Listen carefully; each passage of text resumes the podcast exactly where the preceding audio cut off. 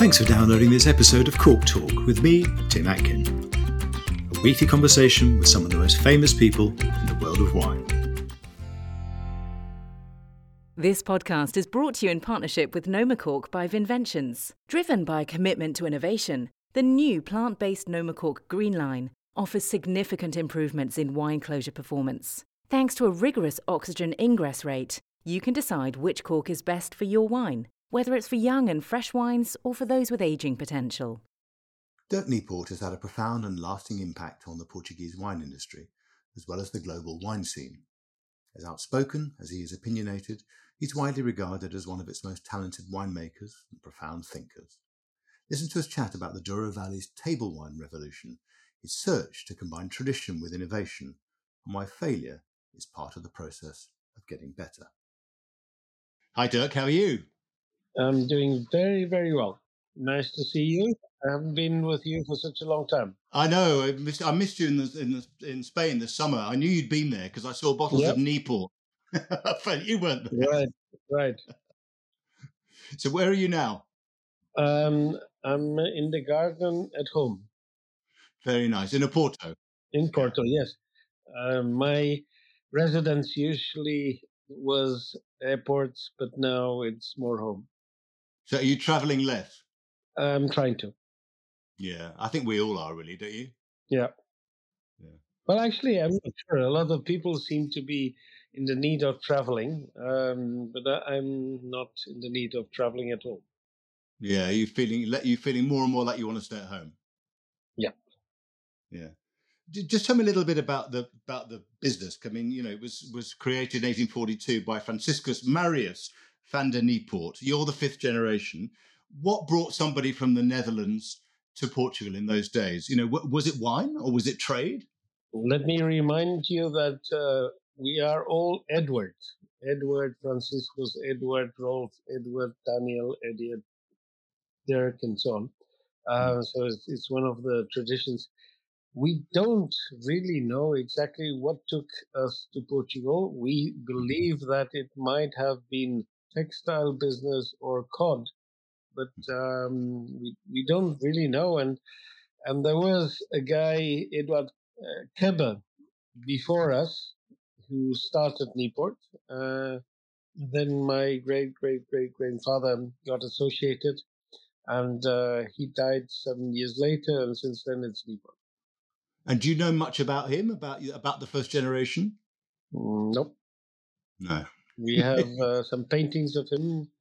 Um, looks very noble, very aristocratic, but I'm not even sure we were. At least we are not. Yeah, you're you're not even sure what? You're not sure? Uh, we we are not aristocratic, probably. Ah, okay. Well, I always think of you as aristocratic. Uh, good, good. Makes me happy. Listen, I mean, you were brought at up. At least I fooled someone.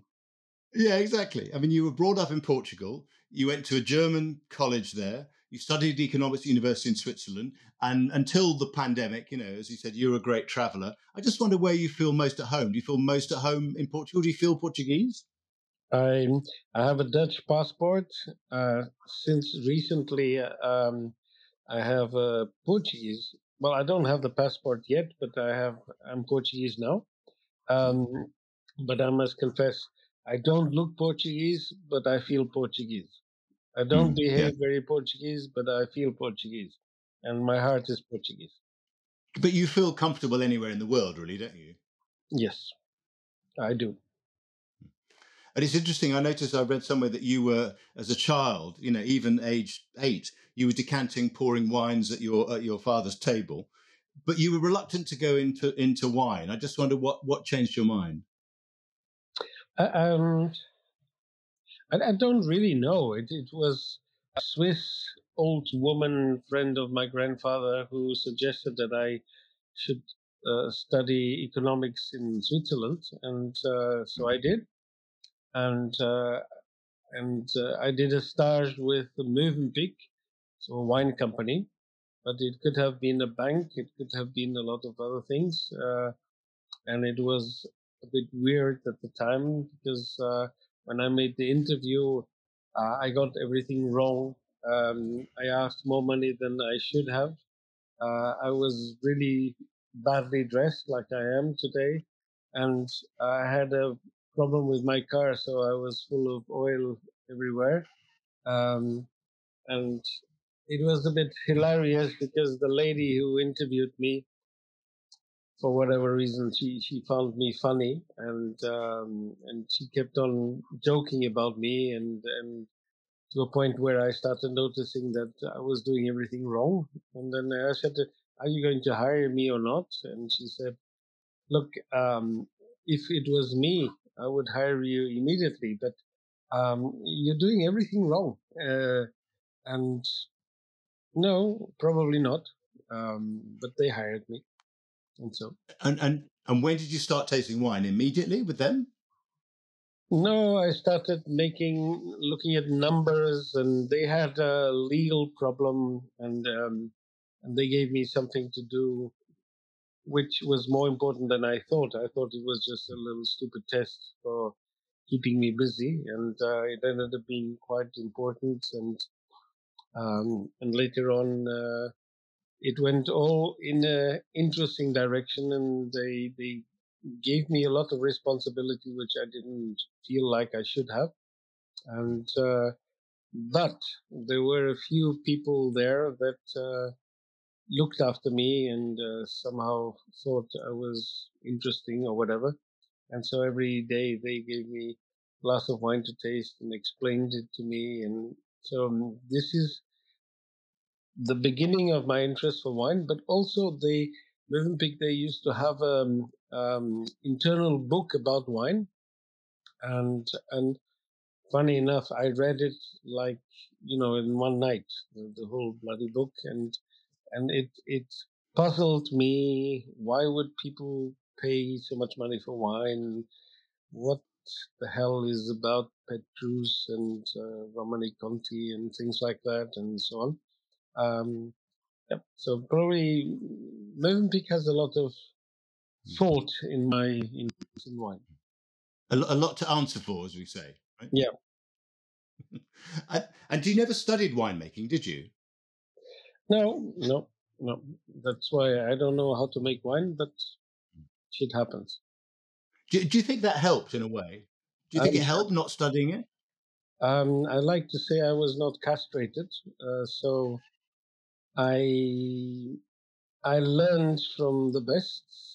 Basically, my school was drinking wine, tasting wine, being with people like you uh, who know about wine, um, and listening and listening and listening, and then visiting producers. And um, more and more, I, I, got to the point where I, um, well, I started understanding a little bit about wine and uh, and then got inspired by by producers um, a lot Burgundy in the past and but not not only Wilhelm Haag is is an institution for me. He changed my life. Uh, Angelo Gaja, um, lots of people.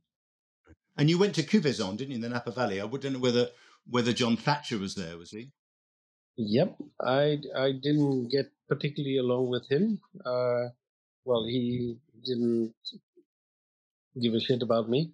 Uh, but there were two other producers, uh, winemakers making wine at Cuvaison, and um, and they uh, took took me serious somehow. And again, they every day they gave me a glass of something outside of the box to taste and there was Manfred Esser, the, the director, uh, hired by the Schmidheinys. Um, and he used me a lot as a chauffeur and and uh, on on on the way um, he he would spend a lot of time explaining me what he was doing and this and this and that and apparently in those days I was listening to him and um, so I learned quite a lot from him, um, and it was a fantastic experience. Yeah. I mean, in '87, you then went back to Portugal to work with your dad, Rolf. Yeah. And yep. who had the idea of acquiring vineyards? Was that you? Did you persuade your dad because you bought Quinta, Quinta de Nápoles and Quinta de Carril, yeah? Well, uh, yeah, I was in the time of full of shit, and I said, well, we have to buy something to tell them that our best port is uh, from our own vineyards and uh, tell the story, uh, not really believing in it. And we ended up buying Carril and Quinta which are actually north facing, uh, mm-hmm. which pushed me into. Um, well, actually, my father wanted to buy the property, not me, because I was seriously trying to buy something good for port, but he wanted to buy this because it was closer to Régua, the roads were good, and so mm-hmm. his priorities were totally different from mine. Mm. But um, we ended up buying something which was not particularly good for port, but particularly good for reds. So mm-hmm. it pushed me. It pushed me. Even if I had no idea I was going to make a red wine, it pushed me into making red wine. Yeah, it, it, interesting. Um, just give us a little quick overview of the Douro. It's this enormous region. What forty-five thousand hectares? Just tell us about the three subregions and how different they are, and maybe the soil types. Can you tell us quickly? Well, the, the first thing is, as you mentioned, is it's a huge area, forty-five thousand hectares.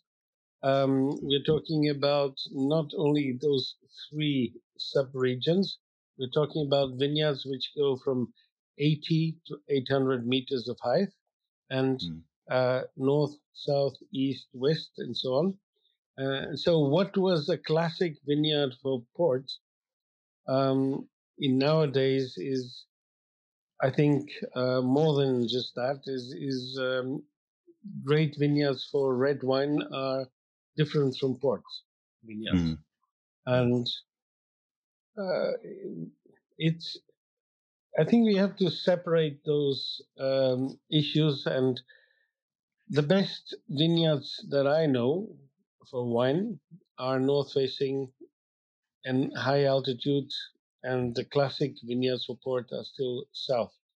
But yeah. um, let's let's face one thing that is that when I started working with my father in '87, um, to give you an example, there were hundred thousand pipes of port being made, and maybe one thousand pipes of red wine, hmm. DOC. Mm. Today, let's assume it's 100,000 pipes of port and there's 85,000 pipes of red wine being made. So, wow. An area which was totally committed to port, and as colleague of mine insists on saying the, the wine is uh, the disaster of the Douro, I, mm. I would say it's exactly the other way around. We have to look at the Douro as an area which is okay. Port is the base of it, yes, mm-hmm. but the wine side and the tourism are synergies which are the most important thing to make sure that um, a, a, wine area can subsist under really difficult conditions. Mm. Name it being in hot area, hmm. the yields are low, the, the hard work in the vineyards are horrible. Um, mm and and, and I think so that tourism is is important for the people to understand how hard it is. People have to feel it, see it. Yeah. And, yeah. and so the future of the Douro is port hmm. with table white and red yeah. and. Yeah. Yeah. And and how many something like eighty five grape varieties on there? Um or more. Yep. More. Wow. Yeah, in Portugal we're talking about 345. Um, yeah, I think in the Douro is probably more than 85. No, 85 yeah. is the ones that are registered. Yeah. Um, but you have more than that. And so, so the vineyards we work with, and, and I'm a, a bit nuts about old vines, and um, they were co-planted. So mm. it's not unusual to have 40 different varieties in one vineyard. Wow. And and and not know what some of them are? Oh yeah, I don't I don't give a shit. Yeah. and what and the dominant soil type is schist. How much of the Douro is schist? Uh, if you look at the demarcation of Douro, it's actually Mm. totally based on where the schist is. So Mm. all the neighboring areas are granite. And those neighboring areas are interesting for white wines. But on the red wines and the ports, uh, I would say 99.9% is is really schist. On the white wines, uh, nowadays 80% is schist, but 20% is granite. Yeah. It- when you made your first red wine, eh, as opposed to port in 1990, um, what was the red wine scene like then? I mean, people knew about Barca Velha, didn't they? And and what Quinta de Côtto and maybe Duas Quintas, but I mean, it wasn't famous Por- Portugal for red wines, especially in the Douro, was it? Well, if you look back, uh, Barca Velha didn't mention um, that it was Douro. Um, Mm. Quinta de Côtto was the first, in my opinion, 80, 80 um, where he assumed it is a Douro wine, and he did a Mm. great job for the Douro. Uh, Nicolau Almeida started in the 80s as well. Um, um, but yeah, statistically, nothing was really existing. And um, so it's, it's a huge change. And then you have a lot of other slowly producers beginning to make uh, in the 90s. Yeah. But I, I would say the turning point of the Douro um, was 2001 with uh, Pintas, Poeira, Yeah. and many others starting uh, actively. Also, also, it's also interesting that it was the beginning of winemakers living in the Douro and assuming that they live in the Douro, not in the city. So it's it's um, socially speaking probably a little detail which has a lot of importance. I think it was you told me that your father and grandfather never slept in the Douro. You know, they might go there for the day, but they'd always come back to Porto, yeah? Usually, yes, yeah, that, Yeah. that's how it was. Yeah. Yeah. I mean, that first wine you made, that, that Robustus, you know, it sounds, it tastes like it sounds, right? You know, you described it as a monster, massively, powerfully tannic, and you never released, released it. Do you have any left? Have you, have you drunk it recently? Oh, I opened one two days ago, and it was absolutely fantastic. And it just gets better and better and better. Uh, it's becoming less monstrous. It's becoming more gentle. Um, I remember one day um, my mother asking me, um, "Are you having d- dinner with Michael Broadbent tonight, and not inviting your father?" And I said, "Yes." Um, I hear you're going to a theater and you're having dinner before. And, uh, and she said, yes. I said, so take my father for dinner, but send him after dinner to my house so that he doesn't destroy my dinner because he's going to only talk badly about my wines, but he will arrive on time for the port. And uh, so it was. He, well, he arrived a little bit too early. Um, and uh, so he tasted the Robustus 90 and Michael Broadbent was um, very positive. Uh, my father was very negative, and he, instead of wanting the red wine, he wanted the beer. So I got him a beer. It was a time where he he was provoking uh, a bit against me, and um, and um, and then uh, well, I forced my father to taste the bloody ninety, and uh, and he he said to Michael, he said, "Well, yeah, my father would love this. It's really barnyardy, it's really stinky, it's really shitty, and blah blah blah." And um, Michael Broadbent was very English in his manner. He said, "But Rolf, this is the Latour of Portugal. This is really really good." And I said, "Well, well, uh, I'm I'm sticking to my beer and, and so on." So it was not very friendly. But uh, after that, we had a vintage 45, and then peace was there. And it was fine, Was yeah. I mean, when when you made Redoma the, the next year, yeah, uh, in in two thousand, uh, sorry, nineteen ninety one, um, were you conscious of wanting to change the style from what Robustus was, even though you, you were quite pleased with it? I think. I have no idea what I was doing. I was trying to do whatever I could under very bad conditions. So I, I, cannot really speak of a plan of knowing what I was doing. I was doing the best under really bad conditions. But, you know, I had a, a Magnum of 94 um, just a few days ago. And uh, it was funny to hear my son, Daniel, um, asking me, Puppy, this is really, really good. And I said, Oh, yeah, I'm happy, yeah.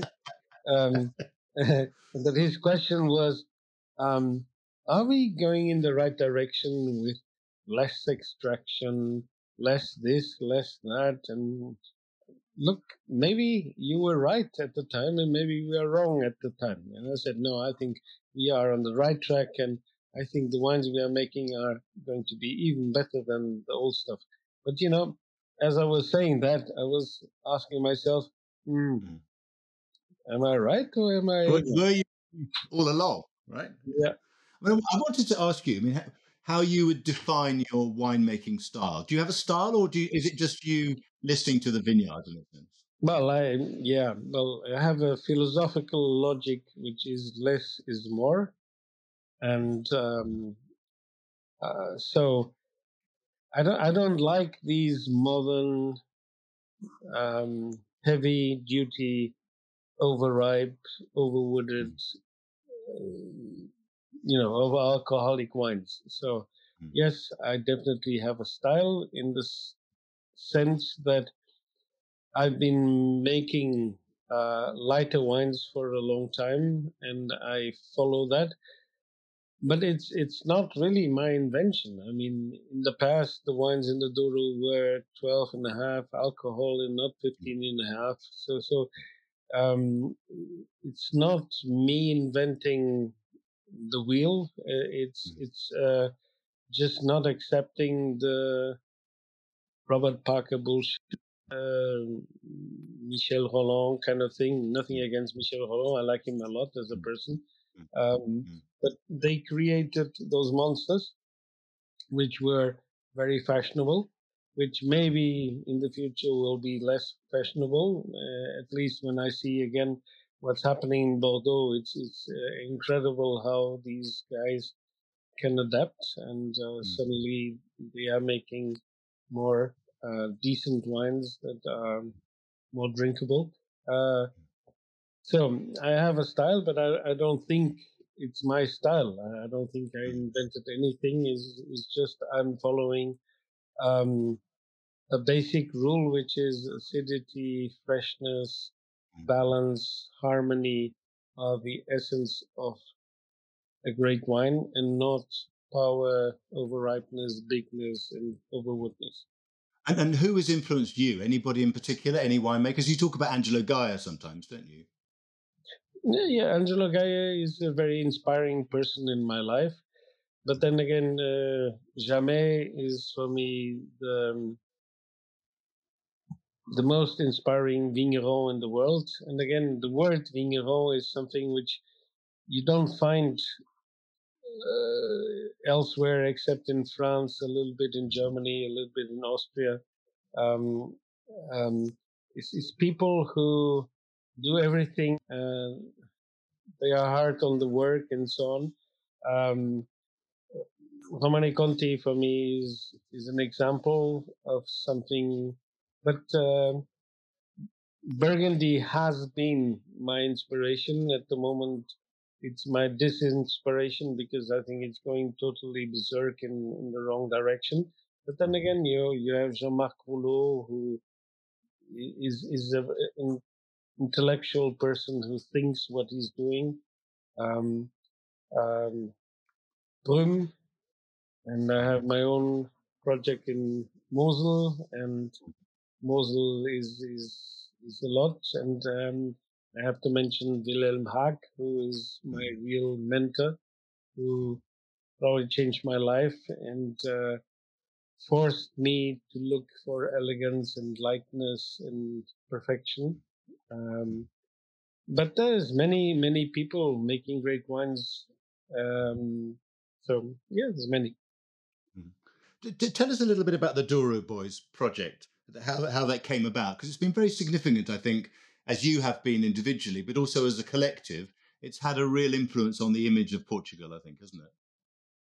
Well, Boys was, uh, I have had always this um, crazy, strange thing of sharing people. Uh, so if you, as an important journalist, would come and visit us, I, I would not want you for me. I would want you, um, you know, to talk about your experience, your wines. Eventually, bring a bottle or taste a bottle with us, and so I would always invite people and share people with journalists, importers, and so on. And um, Cristiano was is is a very important person in the Douro Boys who also this is Cristiano van Zeller, yeah. Cristiano van Zeller, yep. Sorry, yeah. um, and he, he's also someone who uh, is very sharing and, and so on. And um, he came up with the idea since he was the beginner. He helped uh, Crash to Valado, uh, in, in a different way uh, to put us together. And um, at the time, I was um, married with uh, Dorli. Uh, and I thought this is a good excuse to keep her busy and um, um, you know, for her to look after the sheep. yeah. For me, she's like the, the shepherd's dog. Because um, she was doing the, the marketing and the PR, yeah? Exactly. So, yeah, more than just that, she, she was getting the animals together and, and putting, you know, no, it's, it's, it's, um, it's not unimportant. It's part of her job. Mm. Uh, which is probably the most difficult part is to have these bastards um, different personalities and put them in a room and do what she wants. And um, she did a good job. And this was in 2002. Uh, mm. and um, as as a politician one day said, uh, after 10 years, he said, well, the Douro Boys have done more for Portugal in 10 years than all the other companies together in the last 50 years. And yeah. I could not say no because, yeah. Um, in a way, the Douro Boys have made a movement. And mm. again, when we think about what I said 30 years ago, the Douro didn't exist except for port, mm. and now it's the most famous area in Portugal. Um, hmm. So something must have happened in a yeah. dramatic way. I mean, you've talked about this switch from port to table wines, and I think now the majority of your production is is table wines, isn't it? Do you still like making port? I love that's the best wine I've made in my life is the vintage 17, and I love port.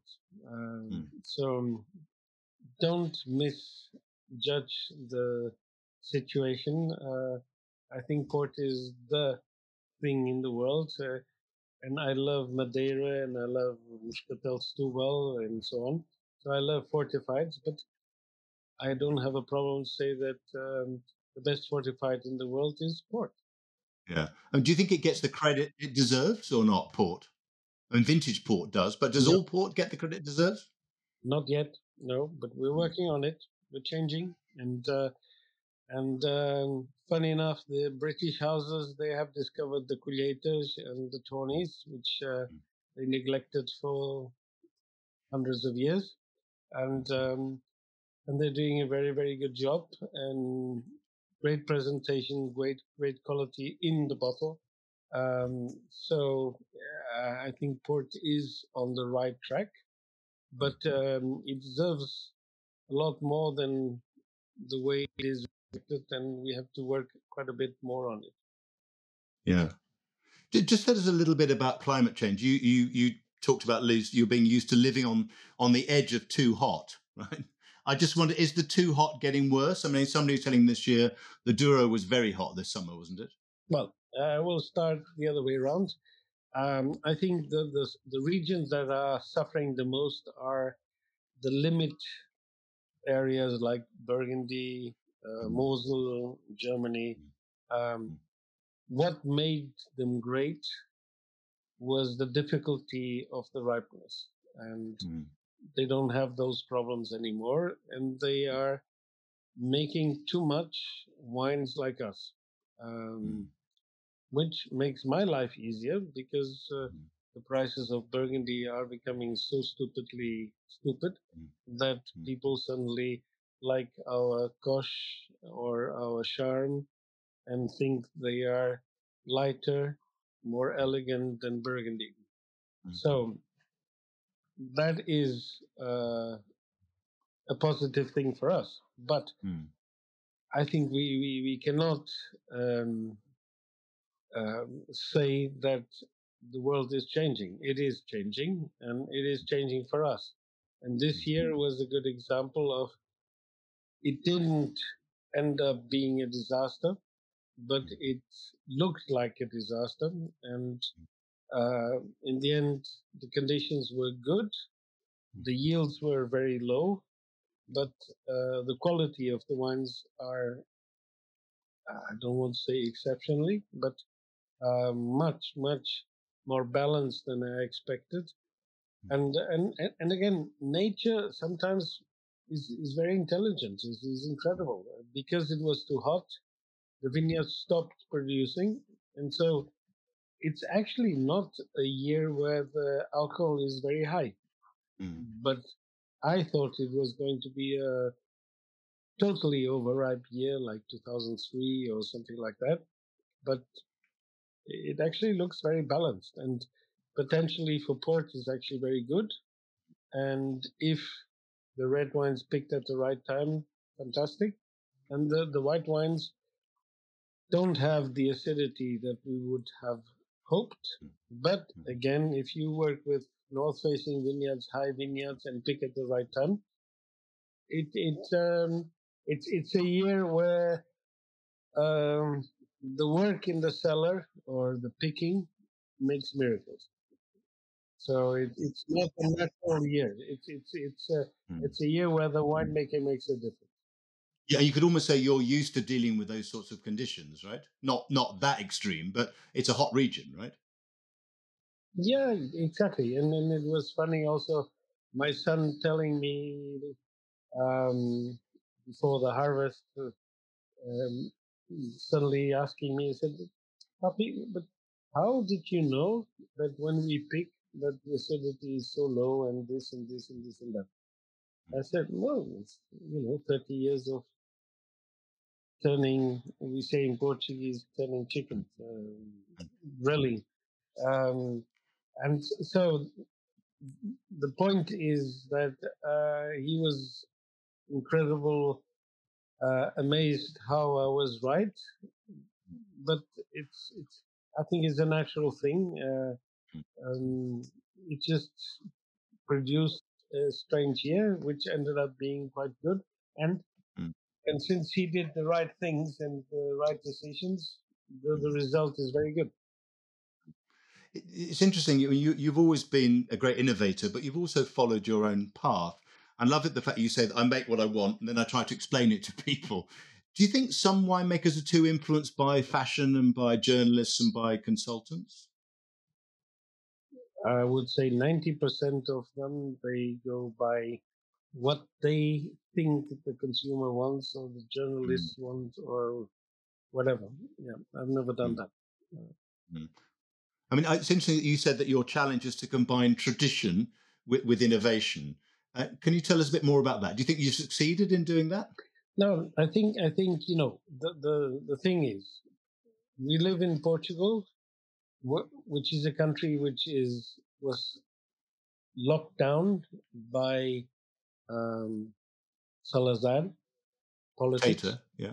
and so the time stopped and the time stopped is is a negative thing in a way but it's a positive thing in another way and what i would say to the young generation and what i have done is to combine technology the knowledge the university knowledge with empiric knowledge and what what I, what drives me crazy is that uh, um, the people who have studied they think they know everything and they ignore the, the old people Mhm. and uh, i think if a young person is intelligent and has a lot of knowledge, it should combine with with um, empiric knowledge, and this is where we can learn a lot because Portugal still has those old people and those hmm. traditions mm. and all these knowledge and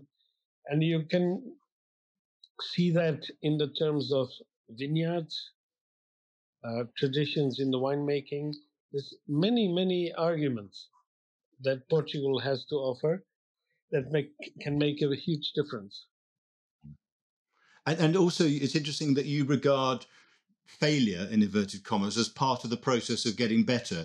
I mean do you, are you conscious sometimes of pushing yourself to the point where you're almost taking risks that you know are going to be dangerous or not? That's my life. Yeah. What to push boundaries you mean? Yes. Go over the limits. Push it. Um, i can give you an example and again i spoke with uh, my son about it uh, we had a Magnum of Ladredo Ribeira Sacra 2008. Uh, since it was the, the first wine I made there, I pushed it over the limit. And it's probably one of the best wines I've ever made. And it's funny how then you get reasonable, you get normal, you get control over the situation, and you don't push it so much. Mm and the wine becomes more okay. And every time I drink that, I I think it's it's it's, it's a wine that you can have next to La Tâche, uh, next to anything you want, and it's better. Mm. And then I'm not being nice to myself now. I, mm.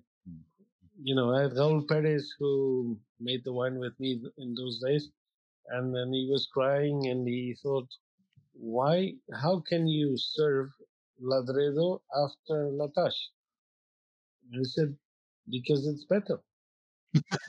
and, I love it. And I, and I had it for Daniel's birthday, and it it's just an amazing, incredible wine. Yeah. And, and, are both of your boys in the business? I mean, you've got a daughter as well. Is she going to go into wine? But she's at the moment working in Salzburg and very motivated in restaurants, and she's going to South Africa. And um, maybe I will see her in South Africa. Uh, but you know, my rule is uh, they don't have to work with me. They don't have to work mm. in Niepoort. But the boys are, yeah. The boys are in the business. But the two are. Yeah. yeah. Marco in Germany and Daniel here. In the winery, yeah. Listen, last question. I just want to ask you. I know wine in, is so much an important part of your life, as is entertaining and sharing wines with people. Are there other things that you like doing? How do you get away from wine? I mean, you're a great reader, aren't you? Anything else you like doing?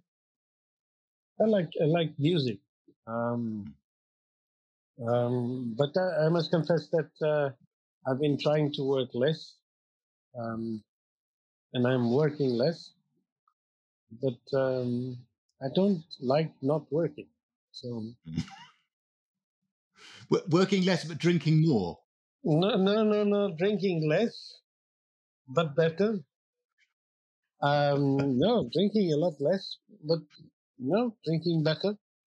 Uh, okay. Whatever that means, because again, um, I, I, like uh, drinking fun wine more than um, we were talking about Burgundy, and I think Burgundy is going through a, a problem that they will suffer one day sooner or later because uh, the wines are becoming too expensive, and because they are expensive, they become woodier. Because of the climate change, they become heavier. Mm. They become more alcoholic, and they are not anymore what the, was the essence of what I Burgundy think. Um, so I'm drinking a lot less Burgundy. Um, but then finding um, that suddenly our neighbors in Galicia are making some incredible, stunning wines, uh, not only white but also red. Mm. Um, and suddenly areas which are strange that would, nobody would, uh, like Arribas in Spain, um, Comando G in Spain, mm. um, And you know, eh, talking about badly about journalists, um, you know, Parker destroyed some part of the planet. Um, some people profited a lot from it, so it's positive, not negative. But uh, the wines went totally the wrong way. But it's interesting, like uh, Luis Gutierrez, Parker of Spain, uh, is is doing exactly the same thing as Parker did, but the other way around. Mm. So it's positive. Promoting the lighter wines. Yeah. He's promoting yeah. and and you know giving points to wines that nobody would give a shit, um, which are incredible and really good and in the right direction, in my opinion. Mm-hmm. So um, so I see the world very positively. Um, it can go in many directions. And on that note, uh, it's been fantastic talking to you. Um, less but better, lighter wines. It's been great to share your vision of the Douro and what you've achieved for Portugal. Thank you, Dick. Lovely to talk to you. Thank you. I hope to see you in Portugal soon. Yes, please. Well, I told you Dirk was a man of strong convictions, and he didn't let me down. Next week on Cork Talk, my guest is Nigel Greening from Felton Road in New Zealand's Central Otago region. Join me then. Thanks for listening to Cork Talk. If you want to read more reports, articles, and tasting notes by me, go to my website, timatkin.com. You can also follow me on Twitter at timatkin and on Instagram at timatkinmw. See you next week.